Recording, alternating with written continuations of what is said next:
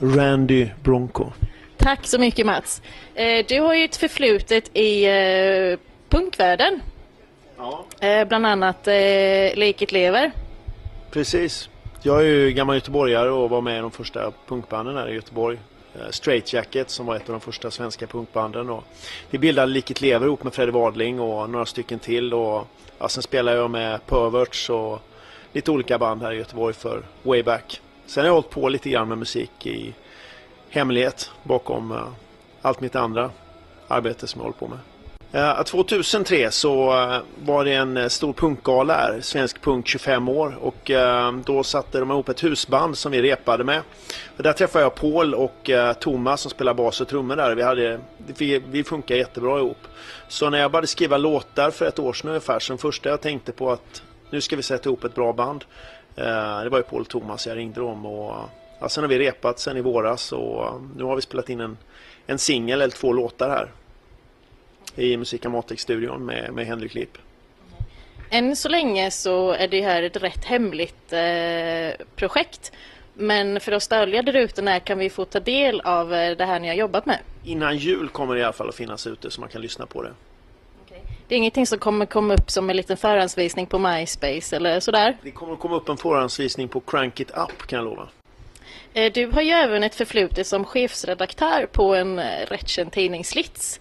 Steget eh, från att alltså, skriva för en tidning till musiker, det är rätt stort. Alltså, hur, hur, hur kom det här sig?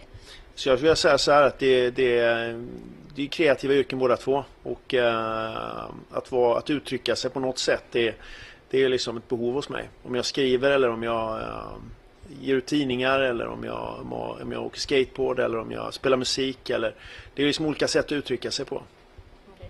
Eh, innan jag kom hit så fick jag ta del av eh, lite smakprov eh, från din musik. Hur skulle du själv kunna beskriva den?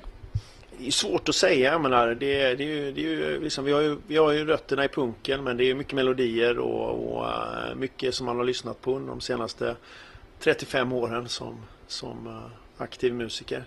Så att, uh, men det är det, det förhoppningsvis är det jävligt tungt, för det vill vi att det ska vara. Va? Tungt med mycket melodier. Vi är old school per definition. Uh, way back. Så man kan säga att ni blandar in lite eh, punkinfluenser från eh, sent 70, kanske tidigt 80-tal till och med? Alltså jag, mi, mi, det jag älskar det är ju, det är ju powerpop och punkrock. Så att det är ju liksom en, man kan väl säga, om jag, om jag blir riktigt nöjd då låter det som en kombination av Sex Pistols och Cheap Trick. Då är jag riktigt nöjd.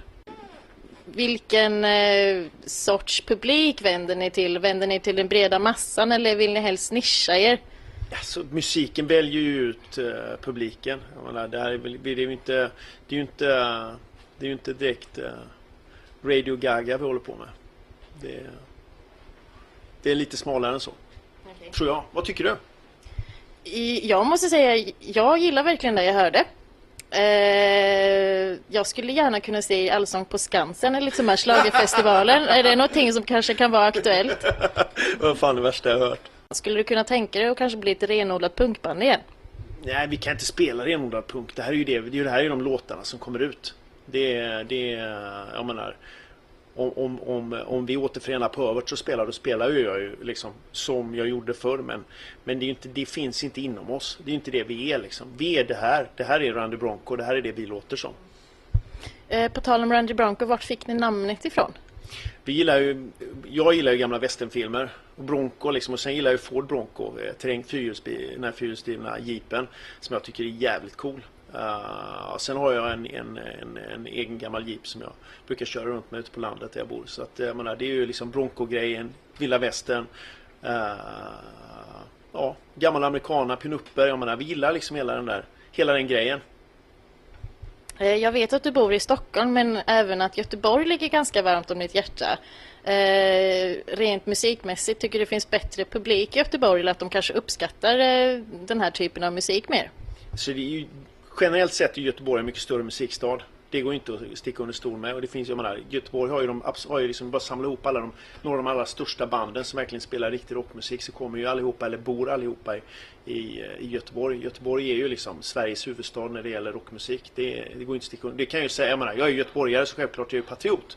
Men jag menar, Göteborg, Göteborg är, är eh, Sveriges rockhuvudstad. Och det är därför vi, jag menar, det här är ju det här är en grym studio med gamla, liksom ett gammalt mixerbord från slutet av 60-talet. Och, och menar, det, finns helt, det finns, en helt, finns helt andra rötter där. Och jag tror man kan höra när ett band kommer från Göteborg för det är lite tyngre. Det finns lite mer, liksom, lite mer hjärta och lite mer uh, solid botten i musik från Göteborg. Det spelar ingen roll om det är indiepop eller, eller, eller liksom metal eller punk eller vad det är. Men det finns, det finns ett, ett annat hjärta i, eh, i uh, musik från, från, från Göteborg. Uh, det som ligger närmast om hjärtat, det är ju där man börjar en gång. Och jag menar, musik för mig, det har ju varit... Jag menar, jag såg Hepstars när min styvfarsa jobbade. Det är ett gammalt 60-talsband. När jag var så här liten, fem år eller någonting, såg jag Hepstars när de spelade Cadillac.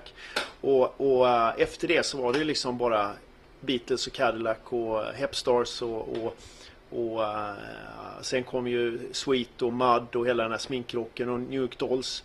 Uh, det har ju liksom alltid varit musik som är... Det är ju liksom mitt liv mitt liv är musik. Och sen har jag andra saker runt omkring men det är ju där som man har, har uh, ja, det är där man finns i musiken.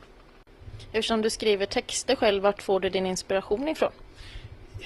Det som är så konstigt med att bara skriva texter för det dyker ju upp grejer från som den här låten du hörde nu den handlar ju liksom om min egen, uh, min egen barndom.